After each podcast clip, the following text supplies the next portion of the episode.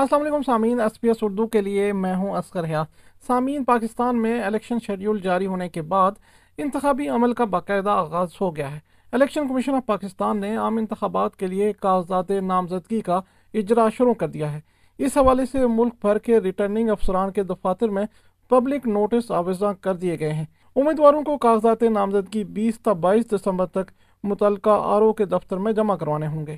ادھر supreme court of Pakistan نے election میں تاخیر کے تمام دروازے بند کر دیے ہیں۔ سپریم کورٹ نے بلوچستان میں حلقہ بندی چیلنج کرنے کی درخواست خارج کرتے ہوئے کہا ہے کہ کسی کو الیکشن تاخیر کا شکار بنانے کی اجازت نہیں دیں گے۔ اس سے قبل سوموار کے روز جاری ایک فیصلے میں سپریم کورٹ نے قرار دیا ہے کہ انتخابی شیڈیول جاری ہونے کے بعد حلقہ بندیاں چیلنج نہیں ہو سکتی۔ ادھر الیکشن کمیشن آف پاکستان نے پاکستان تحریک انصاف کے انٹرا پارٹی الیکشن کے خلاف درخواستوں کی سماعت کے بعد فیصلہ محفوظ کر لیا ہے۔ P T I intra party انتخابات کے خلاف درخواستوں پر سماعت چیف الیکشن کمشنر کی سربراہی میں پانچ رکنی بینچ نے کی۔ Chairman P T I barrister Gohar Ali اور پارٹی کے وکیل بیرسٹر علی ظفر اور نیاز اللہ نیازی بھی کمرہ عدالت میں موجود تھے، جبکہ اکبر اسبابر سمیت انٹرا پارٹی الیکشن کے خلاف متعدد درخواست گزار بھی الیکشن کمیشن میں پیش ہوئے۔ پی ٹی آئی کے وکیل بیرسٹر گوہر علی نے دلائل دیتے ہوئے کہا کہ الیکشن کمیشن نے بیس دن کے اندر انتخابات کرانے کا حکم دیا تھا۔ جب بلا مقابلہ امیدوار ہوں تو ووٹنگ کی ضرورت نہیں ہوتی۔ الیکشن کمیشن کے باہر میڈیا سے گفتگو کرتے ہوئے chairman P T I barrister Gohar Ali نے الیکشن کمیشن سے انصاف کے تقاضے پورے کرنے کی التجا کی۔ میں الیکشن کمیشن کو کہتا ہوں کہ آپ سرٹیفکیٹ ویب سائٹ پہ چڑھائے، یہ بھی جنرل الیکشن کی لیجیٹمیسی کا سوال ہے۔ اگر ستر فیصد عوام سے تعلق رکھنے والی پارٹی کا الیکشن سمبل ڈسپیوٹڈ ہے اور ابھی تک کلیئر نہیں ہے تو لیجسٹمیسی بھی آپ الیکشن کی وہ بھی بڑی کوشچنیبل ہوگی۔ سامعین، الیکشن کمیشن آف پاکستان نے نگران وزیر اعظم انوار الحق کاکڑ کے مشیر برائے اسٹیبلشمنٹ احد چیمہ کو عہدے سے ہٹانے کا حکم دے دیا ہے۔ الیکشن کمیشن نے احد چیمہ کی تقرری سے متعلق درخواست پر فیصلہ سنایا کہ احد چیمہ گزشتہ حکومت کا حصہ رہے ہیں اور وہ ابھی بھی الیکشن پر اثر انداز ہو سکتے ہیں۔ الیکشن کمیشن نے کابینہ ڈویژن کو احد چیمہ کو ہٹانے کا نوٹیفیکیشن جاری کرنے کی ہدایت کر دی۔ نگران وفاقی وزیر فواد حسن فواد کی تقرری سے متعلق درخواست پر سماعت اکیس دسمبر کو ہوگی۔ سامعین، پاکستان بار کونسل اور سپریم کورٹ بار نے الیکشن کمیشن اور موجودہ چیف الیکشن کمشنر پر تحفظات کا اظہار کر دیا ہے۔ پاکستان بار کونسل نے عام انتخابات میں تمام سیاسی جماعتوں کو یکساں موقعوں کی فراہمی پر زور دیا ہے۔ بار کونسل نے الیکشن کمیشن کے انتخابی طریقہ کار، حلقہ بندیوں اور نشستوں کی تقسیم پر سوال اٹھا دیے۔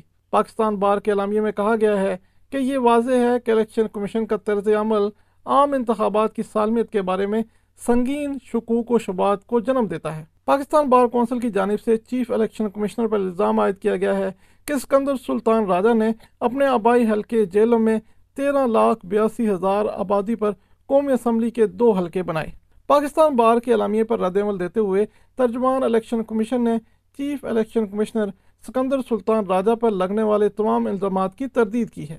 انہوں نے کہا ہے کہ چیف الیکشن کمشنر کے ضلع میں کوئی اضافی نشست نہیں بنی، الیکشن کمیشن کسی کے دباؤ میں نہیں آئے گا۔ تحریک انصاف کے رہنما شیر افضل مروت نے کہا ہے کہ موجودہ الیکشن کمیشن متنازع ترین الیکشن کمیشن ہے۔ فیئر الیکشن جو ہیں وہ چیف الیکشن کمشنر سے زیادہ ضروری ہے۔ وہ ادارہ جس نے الیکشن فیئر اور ٹرانسپیرنٹ کرانے ہیں وہ خود تعصب سے بالا تر ہو اور جو تمام اداروں کی نظر میں یہ استحقاق رکھتا ہو کہ عوام کا اور اداروں کا ان پہ اعتماد ہو۔ پاکستان کی الیکشن کمیشن جو ہے تاریخ کی متنازع ترین الیکشن کمیشن ہے۔ نگران وزیر اعظم انوار الحق کاکڑ نے کہا ہے کہ الیکشن کرانا آئینی ذمہ داری ہے، مگر انتخابات کے نتائج کے بارے میں کچھ نہیں کہا جا سکتا۔ کوئٹہ میں میڈیا سے گفتگو کرتے ہوئے انہوں نے کہا کہ حکومت پر داغ لگنے کی بات مناسب نہیں۔ جن کو لیول پلینگ فیلڈ ملا وہ اپنے داغوں کو لے کے نہیں چلے تو ہم کون سا داغ لے کے جائیں گے؟ اور کون سا داغ ہوتا ہے؟ داغ یہ ہوتا ہے کہ اگر ہم الیکشن نہ کراتے، الیکشن کرانے کے بعد نا یہ لفظ داغ میرے خیال میں ذرا نامناسب ہے۔ ہم الیکشن کرائیں گے، الیکشن کمیشن پاکستان اس کو کنڈکٹ کرے گا، دعوے کیے جا سکتے ہیں، لوگوں کو ڈیسائیڈ کرنے دیں کہ اس دعوے میں کتنا وزن ہے کتنا وزن نہیں ہے۔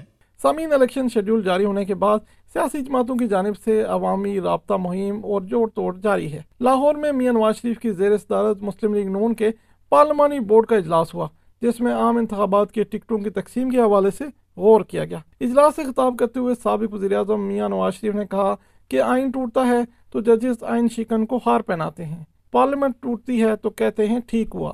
دو ہزار اٹھارہ کے انتخابات میں سیاسی انجینئرنگ کی گئی۔ دو ہزار اٹھارہ میں آر ٹی ایس بند کروا کے جو حکومت لائی گئی تھی، کیا وہ ایک موٹر وے بھی نہیں بنا سکی جو کہ سکھر سے حیدرآباد، وہ ہمارے منصوبے میں موجود تھا، وہ ہماری حکومت نہ توڑی جاتی تو دو ہزار بیس میں موٹر وے تیار ہو جاتی۔ یہ کس کس چیز نے ہمیں اس سے روکا، مجھے بتائیں نا آپ۔ ادھر chairman Peoples party Bilawal Bhutto کی لاہور ہائی کورٹ بار آمد کے موقع پر وکلاء نے وزیر اعظم عمران خان کے نعرے لگا دیے۔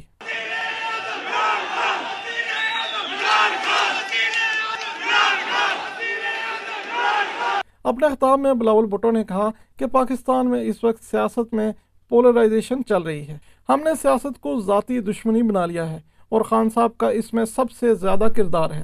ہم نے سیاست کو اس ملک میں تو ذاتی دشمنی میں تبدیل کر دیا، خان صاحب کا تو خود اس کا سب سے بڑا کردار تھا۔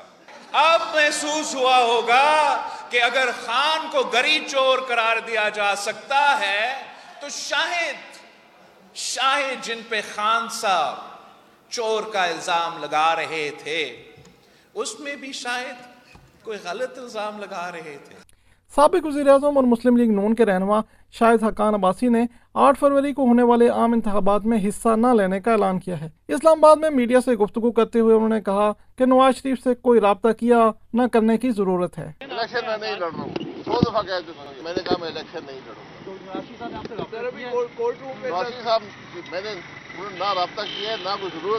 ادھر تحریک انصاف کے وکیل شعیب شاہین نے پارٹی ٹکٹوں کے حوالے سے مشاورت کے لیے عمران خان سے اڈیالہ جیل میں ملاقات کی اجازت مانگ لی ہے۔ شعیب شاہین کی استدعا پر الیکشن کمیشن نے کہا ہے کہ آپ کی درخواست پر مناسب حکم جاری کریں گے۔ سامعین، سابق چیئرمین تحریک انصاف عمران خان نے سائفر کیس کو اسلام آباد ہائی کورٹ میں چیلنج کر دیا ہے۔ عمران خان کی جانب سے درخواست میں کہا گیا ہے کہ ٹرائل کورٹ کی اب تک کی کارروائی غیر قانونی اور انصاف کے تقاضوں کے منافی ہے، کارروائی کو کالعدم قرار دے کر کیس کو ڈسچارج کیا جائے۔ اسلام آباد ہائی کورٹ نے عمران خان کی درخواست اعتراض کے ساتھ سماعت کے لیے مقرر کر دی۔ اسلام آباد ہائی کورٹ کے جسٹس میاں حسن اورنگزیب آج درخواست پر سماعت کریں گے۔ ادھر قومی احتساب بیورو نے توشہ خانہ کیس میں سابق وزیراعظم عمران خان اور ان کی اہلیہ بشرا بی بی کے خلاف ریفرنس دائر کر دیا ہے۔ نیب کے پروسیکیوٹر سوہیل عارف نے تفتیشی افسران کے ہمراہ ریفرنس دائر کیا، جس کے بعد احتساب عدالت کے رجسٹرار آفس نے توشہ خانہ ریفرنس کی جانچ پڑتال شروع کر دی ہے۔ اسلام آباد کی احتساب عدالت نے چند روز قبل توشہ خانہ کیس میں عمران خان کی عبوری ضمانت خارج کر دی تھی۔ ادھر توہین الیکشن کمیشن کیس میں سابق وزیراعظم عمران خان اور سابق وفاقی وزیر فواد چودھری پر فرد جرم عائد نہیں ہو سکی۔ ممبر الیکشن کمیشن نثار دورانی کی سربراہی میں چار رکنی بینچ نے توہین الیکشن کمیشن کیس کی اڈیالہ جیل میں سماعت کی۔ اس موقع پر فواد چودھری نے توہین الیکشن کمیشن کیس میں اوپن ٹرائل کی استدعا کر دی۔ کیس کی سماعت ستائیس دسمبر تک ملتوی کر دی گئی۔ اڈیالہ جیل کے باہر میڈیا سے گفتگو کرتے ہوئے تحریک انصاف کے رہنما شعیب شاہین کا کہنا تھا کہ جیل ٹرائل میں انصاف کے تقاضے پورے نہیں ہو رہے۔ یہ ان کیمرہ ٹرائل نہیں ہے، بند کمرے میں ٹرائل نہیں ہو سکا، یہ اوپن کورٹ ٹرائل ہوتا ہے، اور اوپننس کا تقاضا یہ ہے کہ وہاں جرنلسٹ بھی ہوں۔ سب سے پاپولر لیڈر کو آپ چارج کرنے جا رہے ہیں، اس کے لیے media, international and local media کا ہونا ضروری ہے۔ وہاں جنرل پبلک جو اس کو دیکھنا چاہے، اس کو اجازت ہونی چاہیے وہ جا سکیں۔ ادھر اسلام آباد کی عدالت نے پچیس مئی کے لانگ مارچ اور جلاؤ گھیراؤ کیس میں بانی P T I Imran Khan اور اسد عمر کو بری کر دیا ہے۔ عدالت کی جانب سے تحریری فیصلے میں کہا گیا ہے کہ عمران خان اور اسد عمر کو جرم کی حوصلہ افزائی کے زمرے میں ایف آئی آر میں نامزد کیا گیا، لیکن ایف آئی آر میں حوصلہ افزائی کے ذرائع تحریر نہیں کیے گئے، اس لیے دونوں کو بری کیا جاتا ہے۔ یہ تھیں اب تک کی اہم ترین خبریں۔